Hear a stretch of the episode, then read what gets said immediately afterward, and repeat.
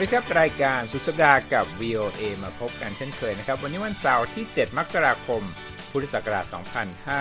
2566 ตามเวลาประเทศไทยนะครับ มีผมรัตพลอ่อนสนิท และคุณนพรัตน์ชัยเฉลิมมงคล ร่วมกันดำเนินรายการครับ มีหลายข่าวคุณนพรัตน์ที่เกี่ยวข้องกับเหตุการณ์จราจร 6 มกราคมเมื่อ 2 ปีก่อนนะครับ ทั้งกิจกรรมรำลึกเหตุการณ์ดังกล่าว และที่สภานะฮะก็มีความคืบหน้าในการ ความพยายามเลือกประธานสภาผู้แทนราษฎรของสสอาคาที่นะมาดูกันว่าล่าสุดเป็นอย่างไรนะครับ แล้วทางครอบครัวของตำรวจรัฐสภาสหรัฐฟ้องครั้งคุณพรัตในข้อหาที่เป็นต้นเหตุให้เจ้าหน้าที่เสียชีวิต ในเหตุการณ์ 6 มกราคมนะใกล้บ้านเราครับ กัมพูชาสั่งหรือคาสิโนปล่อยเป็ดหลังไฟไหม้เหลือแต่ซาก ข่าวที่เกี่ยวข้องกับสหรัฐและจีนนะฮะ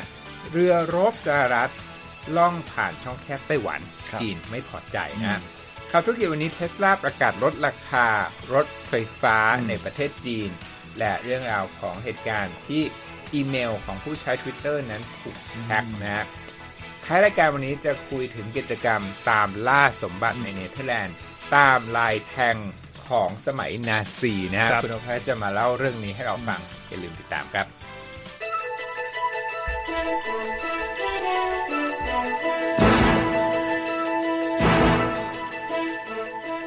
ครับอย่างที่เกริ่นไว้นะครับ วันนี้ยังเป็นวันศุกร์ที่สหรัฐและตรงกับวันที่ 6 มกราคมนะซึ่ง 6 มกราคมก็คือเหตุการณ์ครบรอบการจลาจลที่ตึกอาคารรัฐสภาสหรัฐเมื่อ 2 ปีก่อนนั่นเองนะครับครับก็มีการจัดงานนะฮะรำลึกเหตุการณ์ดังกล่าวที่มีผู้เสียชีวิตนะครับ โดยทางประธานาธิบดีโจไบเดนนะฮะก็ได้จัดงานเชิดชูเกียรติ ผู้ที่ยืนหยัดต้านม็อบที่ก่อเหตุในวันดังกล่าวนะสองฝั่งถนนเพนซิลเวเนียนะหมายความว่าด้านยาว ด้านหนึ่งก็คืออาคารรัฐสภาอีกด้านหนึ่งก็คือทำเนียบขาวนะเป็นสัญลักษณ์ของสภาก็คือฝ่ายนิติบัญญัติทำเนียบขาวก็คือฝ่ายบริหารเนี่ยมีกิจกรรมทั้งสองด้านนะ โดยอย่างที่กล่าวไปที่ทำเนียบขาวประธานาธิบดีโจไบเดนเนี่ยได้มอบเหรียญเชิดชูเกียรติที่ชื่อว่า Presidential Citizens Medals นะครับกว่าบุคคลกว่า 10 ราย โดยประธานาธิบดีโจไบเดนกล่าวว่า ประชาธิปไตยของเรานั้นได้รับการเชิดชูนะครับทางด้านนักการเมืองในสภาฝั่งเดโมแครตนะครับก็จัดพิธียืนสงบนิ่ง แล้วก็มีสสแนนซี่เพโลซีแล้วก็สสฮักคิมเจฟฟรีส์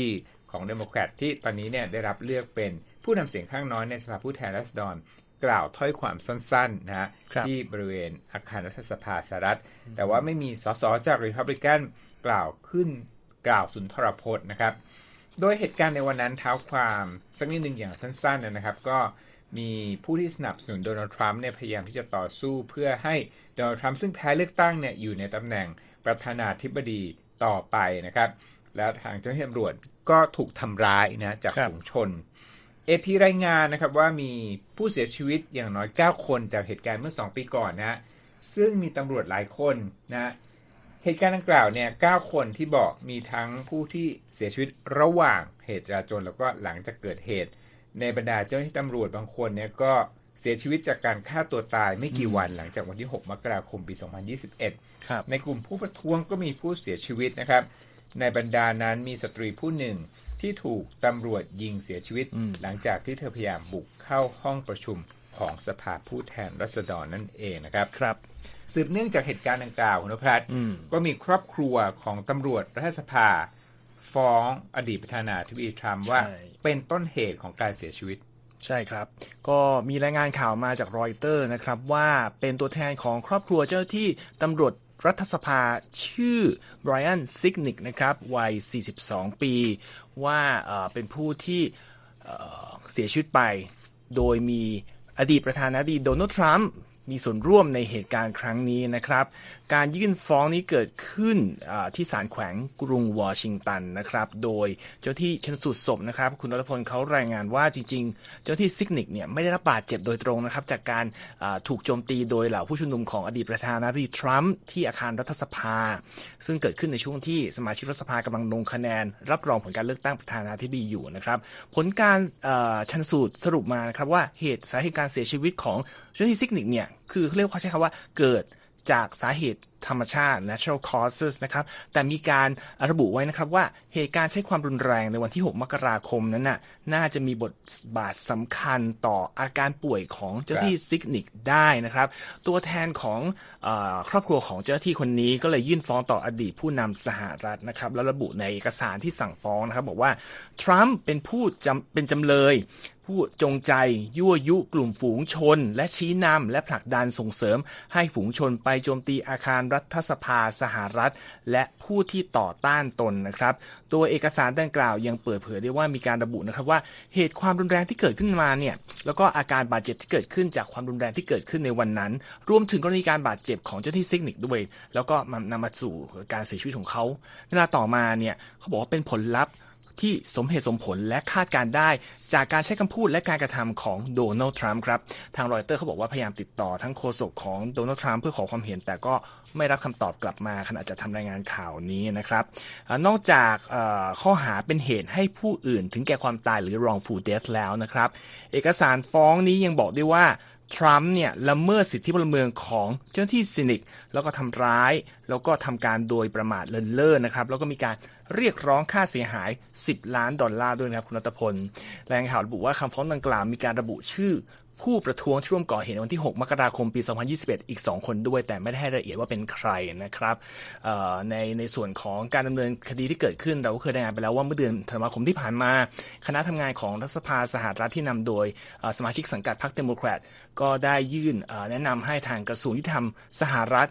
ฟ้องข้อหาอาญาแก่อดีต ประธานาธิบดีทรัมป์ในข้อหาขัดขวางการปฏิบัติงานของเจ้าหน้าที่รัฐ และข้อข้อหาการก่อจลาจลไปแล้ว เราก็ย้ำหลายครั้งว่านี่เป็นครั้งแรกนะครับที่มีคณะกรรมการของสภา แนะนำให้กระทรวงยุติธรรมของสหรัฐดำเนินคดีอาญาแก่อดีตประธานาธิบดีของตนเป็นครั้งแรกในประวัติศาสตร์สหรัฐเลยนะครับครับก็เรียกว่าเหตุการณ์ผ่านมา 2 ปีนะคุณโอคัสแต่ว่าก็ยังมีแรงกระเพื่อมต่อเนื่องการความพยายามของ ผู้เสียหาย ครอบครัวผู้เสียหายที่ต้องการให้มีการเกิดความยุติธรรมขึ้นนะครับ ก็เป็นเรื่องที่น่าติดตามนะครับ ว่าในที่สุดแล้วเนี่ยจะออกมาในรูปไหนนะครับ และที่สภาอเมริกันนะวันนี้มีข่าวมาจากสภาอเมริกันหลายเรื่องนะครับคนที่ตามข่าวการเมืองสหรัฐเนี่ยคงจะเห็นภาพว่าเกิดทางตันทางการเมืองใช่ไหมครับที่ทางพรรครีพับลิกันเนี่ยพยายามที่จะเลือกประธานสภาผู้แทนราษฎรนะเพราะว่า เป็นพักเสียงข้างมากแล้วหลังจากที่ได้คะแนนเกินกึ่งหนึ่งนะในสภาผู้แทนราษฎร จากการเลือกตั้งวันที่ 8 พฤศจิกายนนะครับ แต่ว่าล่าสุดนะที่เกิดทางตันทางการเมืองเนี่ยเพราะว่าเควินแมคคาที่นะพยายามที่จะให้ได้เสียงเพียงพอสนับสนุนตนเองเป็นประธานสภาหรือว่าเป็นผู้นำฝ่ายนิติบัญญัติครับดำเนินมาเป็นวันที่ 4 นะ มีการโหวตมาแล้ว 12 ครั้ง ก็ยังไม่ประสบความสำเร็จนะฮะแล้วก็จะมีการบวชอีกครั้งหนึ่งนะฮะอีกครั้งที่ 14 เนี่ยในคืนนี้ตามเวลาสหรัฐก็ต้องติดตามกันแต่ว่าสัญญาณที่อาจจะบอกได้ว่าทำให้เควินแมคคาที่เนี่ยชื่นใจขึ้นมาได้นะเพราะว่าการโหวตในวันศุกร์นะได้เสียงเพิ่มมาจากกลุ่มที่เคยโหวตสวนตนเองในช่วง 3 วันที่ผ่านมานะก็ตอนนี้เนี่ยคะแนนกระเตื้องนะอยู่ที่ 213 เสียงนะครับ ต้องได้ 218 เสียง ถึงจะได้เป็นประธานสภาผู้แทนราษฎรก็ติดตามกันต่อไปนะครับ เกมยาวแล้วก็ความยืดเยื้อจากเดดล็อกทางการเมืองนี้เนี่ย ถือว่าเป็นการไม่สามารถเลือกประธานสภาผู้แทนราษฎรหลังจากการเลือกตั้งผ่านการโหวตครั้งที่ยาวนานที่สุด ในรอบ 150 160 ปีเลยทีเดียวนะคุณนพรัตดูว่าจะได้สำเร็จภายในวันนี้เพราะว่าแมคคาร์ที่ก็มีพูดว่าจะพยายามทำให้ได้คืนนี้ แต่ทำได้หรือเปล่าต้องจับตาดูกันต่อไปนะครับ เราจะคุยถึงเรื่องข่าวการเมืองโลกกันดีไหมครับ คุณนพรัตมีข่าวมาจากช่องแคบไต้หวัน ใช่ เป็นเรื่องของเหตุการณ์ที่ทำให้จีนต้องออกมาแสดงความไม่พอใจอีกครั้งนะครับ คุณรัตพลก็รอยเตอร์รายงานครับว่า สหรัฐเนี่ยส่งเรือลบ เรือรบลำหนึ่งล่องผ่านช่องแคบไต้หวัน ซึ่งเขาบอกเป็นพื้นที่ที่มีความอ่อนไหวทางการเมืองนะครับทางกองทัพสหรัฐรีบออกมาบอกว่า มันเป็นส่วนหนึ่งของแผนงานประจำของตน แต่ว่าอันนี้ก็เป็นสิ่งที่สะท้อนภาพที่เกิดขึ้นในช่วงที่ผ่านมาเขาบอกว่าเรือรบของสหรัฐ มักจะล่องผ่านบริเวณนี้ประจำบางครั้งก็มีเรือรบของประเทศพันธมิตรอื่นๆนะครับเช่น อังกฤษและแคนาดามาร่วมด้วย ซึ่งแต่ละครั้งก็ทำให้ทางจีนไม่พอใจอย่างมากเพราะจีนก็กล่าวอ้างว่าไต้หวันนั้นเป็นส่วนหนึ่งของตนมาตลอด ทางกรุงไทเปรัฐบาลก็รับการเลือกตั้งมาผ่านระบอบประชาธิปไตยก็ยืนยันตลอดเหมือนกันว่าไม่ใช่นะฮะแถลงการของกองทัพสหรัฐก็เปิดเผยว่า เรือที่ล่องผ่านเส้นทางดังกล่าวล่าสุดนี้ชื่อเรือพิฆาดขีติดขีปนาวุธชุงฮุนนะครับเป็นหนึ่งชื่อของอดีตนายทหารอาวุโสของกองทัพสหรัฐนะครับ ก็ผ่านเส้นทางดังกล่าว แล้วก็ quote คำพูดนะครับว่า การล่องเรือผ่านช่องแคบไต้หวันของเรือพิฆาตชุงฮุนนั้น เป็นการแสดงให้เห็นถึงความยึดมั่นในของสหรัฐต่อแนวคิดที่ว่าอินโดแปซิฟิกเนี่ยมีความเปิดกว้างแล้วก็มีเสรีนะครับ แต่ว่าโฆษกสถานทูตจีนประจำกรุงวอชิงตันลิวเพิงอยู่นะครับ ระบุในแถลงการที่ออกมาโต้ครับว่าจีนก็ยังขอคัดค้านอย่างแข็งขันนะครับ ต่อการที่สหรัฐส่งเรือรบผ่านเส้นทางดังกล่าว แล้วก็ร้องขอให้สหรัฐยุติการสร้างปัญหายุยุ ยกระดับความตึงเครียด และบ่อนทำลายสันติภาพและความมั่นคง ในแถบพื้นที่ช่องแคบไต้หวันโดยทันทีนะครับคุณรัตพล ทางแถลงการสารทูตจีนระบุนะครับว่าเรือรบสหรัฐมักออกมาอวดอำนาจบ่อยครั้ง โดยอ้างเรื่องของการใช้สิทธิตามเสรีภาพในการเดินเรือ นี่ไม่ใช่เรื่องของการทำให้พื้นที่ภูมิภาคนี้เสรีและเปิดกว้าง และบอกว่าจีนจะเดินหน้ารักษาดับการระวังภัยสูงสุด พร้อมตอบโต้ภัยคุกคาม และการยุทธทั้งหลายตลอดเวลา และจะปกป้องอธิปไตยแห่งชาติ และบุญภาพแห่งดินแดนของเราต่อไปนะครับ มีฝ่ายหนึ่งของจีนก็ออกมาพูดเรื่องนี้เหมือนกันเป็นโฆษกของกองบัญชาการยุทธบริเวณภาคตะวันออกของกองทัพปลดปล่อยประชาชนของจีน บอกว่าได้มีการจัดกองกำลังพลจับตาดูนะครับ แล้วก็อารักขาเส้นทางแล่นเรือดังกล่าวไปแล้ว แล้วบอกว่าการเคลื่อนไหวทั้งหมดอยู่ภายใต้การควบคุมแล้ว ส่วนอีกด้านหนึ่งที่เกี่ยวข้องกันก็คือทางไต้หวันครับคุณรัพลกระทรวงกลาโหมออกแถลงการบอกว่าเรือแล่นผ่านเนี่ยล่องไปทาง ตอนเหนือของช่องแคบไต้หวัน แล้วก็บอกว่ากองกำลังของตนได้เฝ้าระวังเส้นทางนี้ไว้แล้ว แล้วก็ไม่พบมีเหตุผิดปกติใด ๆ ก็อย่างที่บอกนะครับว่า เรื่องของไต้หวันจีนก็เป็นเรื่องที่ตึงเครียดกันตลอดโดยเฉพาะช่องแคบไต้หวันเขาบอกว่าเป็นพื้นที่ที่ เป็นจุดระเบิดความตึงเครียดมาหลายต่อหลายครั้งแล้ว ตั้งแต่รัฐบาลอดีตนะครับสาธารณรัฐจีน แพ้คอมมิวนิสต์จีน หนีภัยมาไต้หวัน ตั้งแต่ปี 1943 เอ้ย1949 นะครับ ก่อนที่ทางพรรคคอมมิวนิสต์จะตั้งสาธารณรัฐประชาชนจีนขึ้นมาเป็นจีนอย่างเช่นในปัจจุบันนะครับ ก็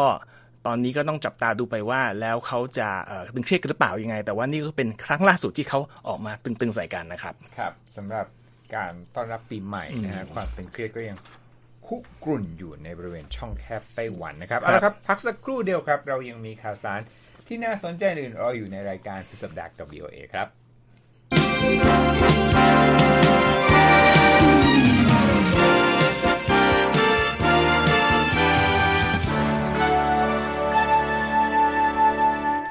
คุณนพรัตน์มีข่าวหนึ่งนะครับสืบเนื่องมาจากเหตุการณ์สลดเมื่อวันที่ 28 ธันวานะ เหตุการณ์ไฟไหม้คาสิโนที่ปล่อยเป็ดของกัมพูชานะครับสำนักข่าว RFA รายงานล่าสุดนะครับว่าทางการกัมพูชาเนี่ยได้เริ่มรื้อถอนซากโรงแรมแล้วก็คาสิโนที่ปล่อยเป็ดที่เป็นสถานที่เกิดไฟไหม้เมื่อสัปดาห์ที่แล้ว แล้วก็เป็นเหตุให้มีผู้เสียชีวิตอย่างน้อย 26 คนนะครับรบอาคารที่ตั้งของ Grand Diamond City Casino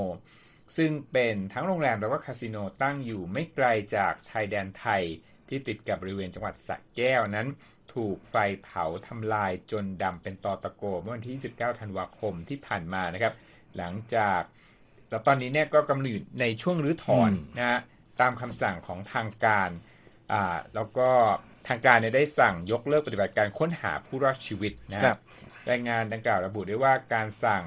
เปลี่ยนแผนงานนี้มีจุดประสงค์เพื่อเร่งที่จะเปิดพื้นที่ให้มีการก่อคาสิโนแห่งใหม่นะมาดูปฏิกิริยาที่เกิดขึ้นนะมีผู้คนออกมาแสดงความไม่พอใจนะ โดยเฉพาะยิ่งครอบครัวที่เป็นฝ่ายสูญเสียนะบอกว่าทางการนั้นไม่ได้ลงสัพพะกำลังมากเพียงพอเพื่อดำเนินการค้นหาแล้วก็สืบสวนสาเหตุของหายนะครั้งนี้นะครับทางด้านโฆษกของจังหวัด บันเตยเมียงเจยของกัมพูชานั้น เปิดเผยในวันพุธนะว่าทางการพบตู้นิรภัยเจ็ดตู้พร้อมเงินสดอยู่ในนั้นนะครับรบขณะทำการตรวจสอบค้นหาภายในตัวอาคาร แต่ไม่พบศพเลยนะทางการบอกอย่างนั้น แล้วก็ระบุว่าเจ้าหน้าที่ได้กั้นรั้วรอบบริเวณ แล้วก็ทีมวิศวกรเข้าไปเริ่มรื้อถอนนะครับทางด้านญาติพี่น้องบอกคุณพรัตว่า มีชาวกัมพูชาอย่างน้อย 3 ราย แล้วก็ชาวไทยอย่างน้อย 9 คนยังค้นหาตัวไม่พบจากคาสิโนแห่งนี้นะครับครับดังข่าวเข็มวงนะบอกกับสำนักข่าว RFA ซึ่งอยู่ในเครือเดียวกับ VOA เนี่ยบอกว่าสามสเรซึ่งเป็นภรรยาของตน คือหนึ่งในผู้สูญหาย และตนเนี่ยรู้สึกผิดหวังอืมนะฮะกับการทำงานของทางการที่ใช้เวลาค้นหา ตู้นิรภัยเก็บเงินสดมากกว่าการตามหาภรรยาของเขานะครับ เหตุการณ์อัคคีภัยครั้งนี้เกิดขึ้นก่อนเวลาเที่ยงคืนของวันที่ 28นพรัตน์ครับทำให้มีผู้ได้รับบาดเจ็บเนี่ยเกือบ 60 คนนะ โดยเจ้าหน้าที่ทางการไทยในเวลานั้นก็เปิดเผยว่า มีผู้ได้รับบาดเจ็บกว่า 100 คนนะฮะที่ถูกส่งตัว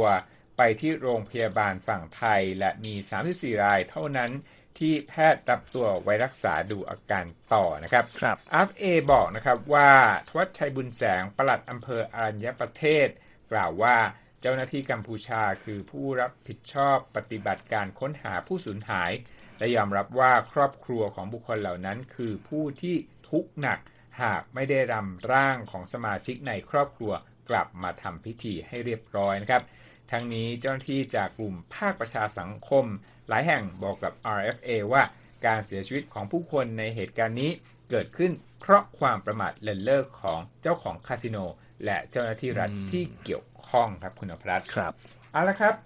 มาดู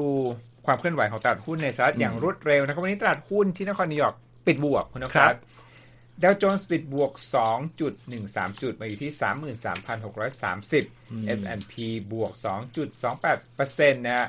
มาอยู่ที่ 3,895.08 และ NASDAQ ขึ้นถึง 2.56%มาอยู่ที่ 1,569 นะครับ ครับ ไปกันต่อนะครับที่ เรื่องราวของบริษัทของอีลอน มัสเนี่ยใช่ครับเทผู้สลาผู้ชายที่เอ่อเป็นข่าวได้ประจำนะครับ อันนี้ก็เป็นการสะท้อนภาพที่อาจจะบอกว่าเขาอาจจะดูไม่ค่อยดีในปีที่ผ่านมายาวถึงต้นปีหรือเปล่าไม่ทราบ เพราะว่าในวันศุกร์นะครับ บริษัทเทสลาประกาศลดราคา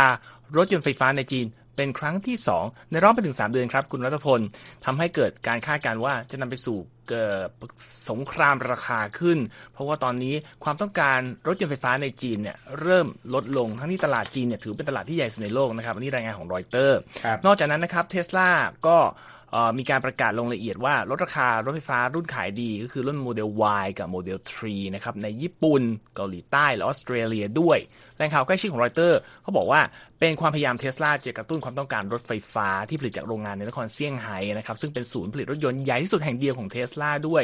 ทีนี้การลดราคาครั้งนี้นี่ถือเป็นการเคลื่อนไหวครั้งแรกของเทสลาตั้งแต่มีการตั้งผู้บริหารคนใหม่ทอมจูมาดูแลตลาดจีนและเอเชีย ให้เป็นมาดูแลผลผลิต และการส่งมอบรถยนต์เทสลาทั่วโลกนะครับเขาบอกถือเป็นความท้าทายสำคัญของบริษัทเลยทีเดียวหลังจากในปีที่ผ่านมา ไม่สามารถส่งมอบรถยนต์ได้ตรงตามเป้าหมาย หลังมีข่าวนี้ออกมานะครับคุณรัตพล หุ้นเทสลาขึ้นมา 1.5%ในการซื้อขายวันศุกร์ครับ แต่ว่าเมื่อมองย้อนกลับไปในปีที่ผ่านมานะครับ มูลค่าหุ้นตกไปแล้วถึง 70%ครับอ๋อก็คือไม่รับสะท้อนรับข่าวร้ายไปก่อนหน้านี้แล้วนะเพราะงั้นะฮะต่อเนื่องหลายกันเลยนะครับ ก็ทางรอยเตอร์รายงานว่าในการลดราคาในจีนครั้งล่าสุดนี้ แล้วก็รวมทั้งการก่อนในเดือนตุลาคมด้วย รวมทั้งข้อเสนอต่างๆที่เทสลาเสนอให้กับผู้ซื้อชาวจีนเนี่ยคำนวณแล้วเทสลา ลดราคารถยนต์ไฟฟ้าของตนไปประมาณ 13-24เปอร์เซ็นต์ตั้งแต่เดือนกันยายนกันยายนปีที่แล้วนะครับ ในตลาดจีน ซึ่งเขาบอกว่าเป็นตลาดที่ใหญ่รองเป็นอันดับ 2 ของออต่อจากสหรัฐนะครับ การราคานี้เกิดขึ้นหลังจากรัฐบาลกรุงปักกิ่งนะฮะยุติโครงการให้เงินอุดหนุนทำให้ความต้องการบริโภคลดลง ทำให้เทสลาและบริษัทคู่แข่งอื่นๆ ต้องได้รับผลกระทบจากครั้งนี้ไปด้วย แต่ว่าอีกด้านหนึ่งนะครับทางเทสลาบอกว่าเอ่อรายงานบอกว่า ยังไม่มีสัญญาณการลดราคาของรถเอ่อของเทสลาในยุโรปนะครับที่ยอดขายต่อปีพุ่งสูงครับ93%ในเดือนพฤศจิกายนนะครับแล้วก็ส่วนแบ่งการตลาดของรถยนต์ไฟฟ้าจากแบตเตอรี่ของเทสลายังเพิ่มขึ้นจาก 18.9%เอ่อจาก 12.3%เป็น 18.9%ในเดือนพฤศจิกายนในยุโรปด้วยนะครับก็ดูกันต่อไปบริษัทจะทำยังไงต่อในตลาดอื่นๆนะครับ ครับเอาละครับยังอยู่ที่ข่าวที่ตอนแรกผมก็หยิบมา อืมไม่ได้คิดว่าเกี่ยวกับอีลอนมัสครับแต่ว่าเกี่ยวอืนะมเพราะว่าเกี่ยวข้องกับบริษัท Twitter คุณนภัสครับ มีบริษัทความปลอดภัยทางไซเบอร์นะฮะเปิดเผยในวันพุธนะว่าแฮกเกอร์ขโมยข้อมูลอีเมลนะของผู้ใช้ Twitter ครับจำนวนมากเลยนะอืมกว่า 200 ล้านคนนะโอ้และนำ อีเมล address เหล่านั้นเนี่ยไปโพสต์ในเว็บไซต์ที่เกี่ยวข้องกับการแฮ็กนะอืมนี่เป็นข้อมูลของรอยเตอร์ครับ คนที่ชื่อ Alan Gal นะฮะครับผู้ร่วมก่อตั้งบริษัท Hudson Rock ซึ่งเป็นบริษัทตรวจสอบความปลอดภัยด้านไซเบอร์ของอิสราเอลเนี่ยเขียนข้อความบนเว็บไซต์ LinkedIn นะฮะว่าการแฮ็ก Twitter ครั้งนี้เนี่ยน่าจะเป็นสิ่งที่น่าเสียใจกว่าการทำให้เกิดการแฮ็กหรือว่าการใช้เทคนิคอื่น ๆ อีกมากมาย เช่น phishing นะฮะครับ คนผู้นี้เนี่ยได้โพสต์ข้อมูลเกี่ยวกับการแฮ็ก Twitter ดังกล่าวทางโซเชียลมีเดียตั้งแต่วันที่ 24 ธันวาคมนะก่อนคริสต์มาสแต่ว่า Twitter ไม่ได้แสดงความเห็นเกี่ยวกับรายงานดังกล่าว และไม่ได้ตอบคำถามจากผู้สื่อข่าวหลังเกิดเหตุ จึงทำให้ไม่มีความชัดเจนว่า Twitter นั้นได้ลงมือตรวจสอบหรือแก้ไขใดๆหรือไม่นะครับทางรอยเตอร์ก็ไม่สามารถตรวจสอบได้เองนะว่าข้อมูลผู้ใช้ Twitter ที่ถูกนำไปโพสต์ในเว็บไซต์ที่เกี่ยวกับการแฮ็กนั้น เป็นข้อมูลผู้ใช้ที่แท้จริงหรือไม่นะ และได้มาจาก Twitter ด้วยหรือไม่เช่นกันครับในขณะที่ภาพถ่ายจากหน้าเว็บดังกล่าว ที่มีข้อมูลอีเมลของผู้ใช้ Twitter ปรากฏอยู่นั้น ได้รับการเผยแพร่ทางออนไลน์นะครับ Troy Hunt นะครับ ผู้สร้างเว็บไซต์ I have been porn นะฮะที่แจ้งเตือนในกรณีที่เกิดการละเมิดทางข้อมูล หรือว่าความเป็นส่วนตัวของผู้ใช้ออนไลน์เนี่ยได้ตรวจสอบ ข้อมูลที่แฮกเกอร์นำไปเปิดเผย และบอกผ่าน Twitter นะฮะบอกว่าข้อมูลเหล่านั้นดูเหมือนนะย้ำดูเหมือน จะเป็นข้อมูลตรงตามที่บรรยายเอาไว้นะครับ ทั้งนี้เนี่ยไม่มีผู้ใดทราบถึงตัวตน หรือพิกัดของแฮกเกอร์หรือว่ากลุ่มแฮกเกอร์ที่อยู่เบื้องหลังการละเมิดข้อมูลครั้งนี้นะ แต่มีการสันนิษฐานว่าแฮกเกอร์เนี่ยอาจจะมีขึ้นตั้งแต่ การทำกิจกรรมเจาะล้วงข้อมูลเนี่ยน่าจะมีขึ้นตั้งแต่ต้นปี 2021 หรือว่าต้นปีที่แล้วนะครับก่อนที่มหาเศรษฐีอีลอน มัสก์เนี่ยจะเข้าซื้อ Twitter ช่วงปลายปีนะในเบื้องต้นมีการเปิดเผยเรื่องการแฮ็กข้อมูล Twitter แล้วก็มีรายงานตัวเลขของขนาดความเสียหายแตกต่างกันไปนะครับครับช่วงแรกในเดือนธันวาคมนะฮะอืมมีการอ้างว่ามีข้อมูลแล้วก็เบอร์โทรศัพท์ของผู้ได้รับผลกระทบเนี่ย มากกว่า 400 ล้านคนนะฮะอย่างไรก็ตามทางเจ้าหน้าที่ของคณะกรรมการทั้งสองแห่งที่เกี่ยวข้องก็คือ Data Protection Committee แล้วก็ FTC หรือว่า Federal Trade Commission เนี่ยไม่ได้แสดงอ่าทั้งสองแห่งเนี่ยไม่ได้ติดต่อกับรอยเตอร์สำหรับข้อมูลนะในวันพฤหัสบดีที่ผ่านมานะครับครับเอาล่ะคุณนพรัตน์ไปที่ข่าวปิดท้ายวันนี้นะ เป็นใช่เรื่องของการจะเรียกว่าอะไรดีล่ะ ตามล่าลายแทงในยุคนาซีเพื่อที่จะหาสมบัติในเนเธอร์แลนด์นี่ดูผจญภัยมากเลยนะ ใช่ครับ เราไม่คิดว่าในยุคนี้นะครับ ยังมีคนมาพูดถึงการเอ่อ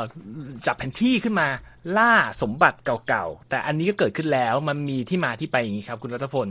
คือในสมัยสงครามโลกครั้งที่สองนะครับเอ่อเยอรมันนาซีก็เข้าไป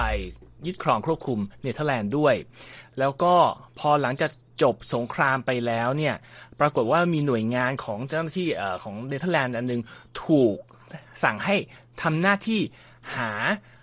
เงินทองต่างๆ ที่นาซีเนี่ยอาจจะซุกซ่อนไว้ในเนเธอร์แลนด์ให้เจอครับเขาก็ไปเจอนายทหารคนหนึ่งของเยอรมัน พร้อมแผนที่ที่ว่าก็เลยเก็บขึ้นมาในปี 1945 นะครับเออ1947 ประมาณนี้ แล้วก็เอ่อโดยการ เอามาพิจารณาว่าจริงไม่จริงยังไง ก็ทำให้มีการตรวจสอบหลายอันว่าจะเจอเออขุมทรัพย์ที่ว่านี้หรือเปล่านำมาถึงสัปดาห์ที่ผ่านมานี่เองมันมีกฎหมายของเนเธอร์แลนด์ที่เขาบอกว่าเอกสารอย่างนี้จะต้องถูกเก็บไว้เป็นชั้นความลับอย่างน้อย 75 ปีมันหมดอายุไปเมื่อต้นสัปดาห์นี้เอง หมดปุ๊บทางหอสมุดแห่งชาติของเนเธอร์แลนด์ Dutch National Archive ก็เลยเผยแพร่ข้อมูลมาตามกฎหมายครับเปิดเผยปุ๊บ คนก็เลยแห่กันมาดูปั๊บว่าเกิดอะไรขึ้น ก็เป็นเขาบอกว่าตามข่าวคือแผนที่ก็เหมือนในนึกภาพในหนังฮะ เป็นพื้นที่ภูมิศาสตร์แล้วก็มีกากบาทมีมีภาพขุมทรัพย์อะไรอย่างเงี้ย มันทำให้คนแห่ไปที่เมืองแห่งหนึ่งชื่อโอเมเรนซึ่งเขาบอกว่าเป็นพื้นที่ห่างไกลอยู่ทางตะวันออกของเนเธอร์แลนด์กันมากมายไปตามคุ้งต่างๆ ภาพที่เห็นก็จะเป็นภาพคนถือเอ่อเครื่องตรวจจับโลหะ ตามพื้นหาของ มีถือพลั่วติดตามไปด้วยเพื่อไปดูว่าจะเจอสมบัติตามแผนที่ที่ว่านี้ไหมเขาบอกว่าอ่าสมบัติที่ว่านี้เขาอ้างกันว่าเกิดขึ้นเอ่อมีมาจากการที่อ่ากองทัพเยอรมันเนี่ยไปปล้นสะดมธนาคารแห่งหนึ่งซึ่งถูกระเบิดในเดือนสิงหาคมปี 1944 แล้วก็เอาไปซุกซ่อนไว้ในหีบใหญ่ขนาดขนาดใหญ่นะครับผมห้าหีบ ในนั้นจะประกอบด้วยเพชร ทับทิม ทอง เงิน แล้วก็อัญมณีมีค่าอื่นๆ มากมายนะภาฮะพตามนี่คือเป็นหีบสมบัติเหมือนแบบเกม Candy Crush อะไรอย่างนั้นเลยประมาณนั้นนะฮะฮเรื่องหนึ่งในหนังเลยว่าโอ้มีจริงเหรอ ก็ในเมื่อกฎหมายบอกให้ต้องเปิดก็เปิดคนก็เลยแห่กันไปหมดเลยว่าเออมันมีจริงไม่จริงอย่างไร ซึ่งเอ่อมี โฆษกของห้องสมุดแห่งชาตินะครับแอนมาเอเก้แซมสันบอกกับรอยเตอร์ว่า ถึงแม้ว่ายังไม่มีผู้ใดสามารถยืนยันได้ว่าขุมทรัพย์นี่มีตัวตนจริงหรือเปล่า แต่สถาบันที่เก็บเอกสารนี้ได้เนี่ยก็พยายามค้นหาสมบัตินี้มาหลายครั้งแล้ว แต่ก็ล้มล้มเหลวทุกครั้งนะครับ ซึ่งตัวตัวเขาบอกว่า ไม่รู้หรอกว่าสมบัตินี้มีอยู่จริงหรือเปล่า ถึงมีอยู่จริงก็สงสัยว่าไม่มีคนขุดไปแล้วเหรอ แล้วก็รอยเตอร์ก็ไปสัมภาษณ์เอ่อคนที่อยู่ในในในทุ่งนะฮะที่บอกว่าคนคนอยู่ก็ไปเจอเอ่อคนหนึ่งชื่อแจนแฮนเซนวัย57ปี เป็นผู้หญิงนะครับเขาบอกเขาเดินทางมานี่เพราะเห็นข่าวแล้วบอกว่าอไหนๆก็มีโอกาสละมาดูหน่อยก็ดีนะเพราะว่าถึงมันยังไงมันก็ยังยังน่าสนใจอยู่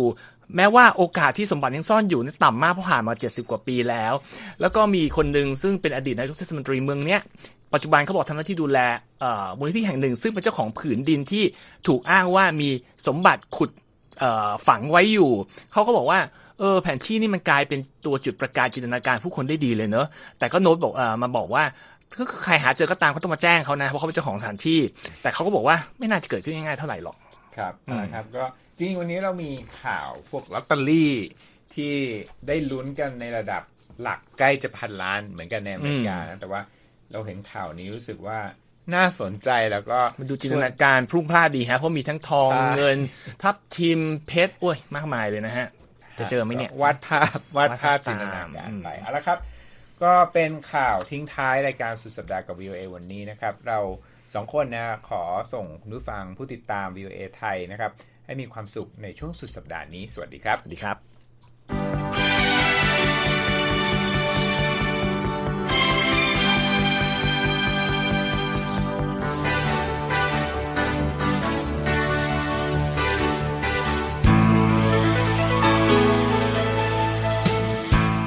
ครับ และที่จบไปเป็นรายการจาก VOA ภาคภาษาไทย รายงานสดส่งตรงจากกรุงวอชิงตัน ประเทศสหรัฐ คุณผู้ฟังสามารถติดตามข่าวสารจากทั่วโลกได้ในทุกที่ทุกเวลา ที่เว็บไซต์ voa thai com รวมถึงทุกช่องทางในโซเชียลมีเดีย Facebook YouTube Twitter และ Instagram เริ่มต้นวันด้วยการอัปเดตข่าวสารจากทั่วโลก ผ่านรายการข่าวสดสายตรงจาก VOA ภาคภาษาไทย และสุดสัปดาห์กับ VOA ทั้งยังเรียนรู้เรื่องราวทางวัฒนธรรม และไลฟ์สไตล์ผ่านรายการภาษาอังกฤษแบบอเมริกันของเรา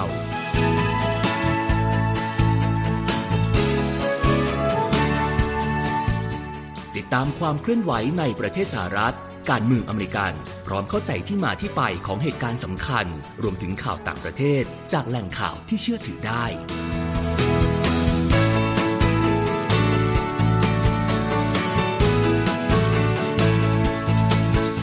นอกจากนี้ VOA ยังมีบทสัมภาษณ์และคอนเทนต์แบบ Exclusive จากบุคคลที่น่าสนใจหลากหลายวงการ และยังมีเรื่องราวของคนไทยในประเทศสหรัฐอีกด้วย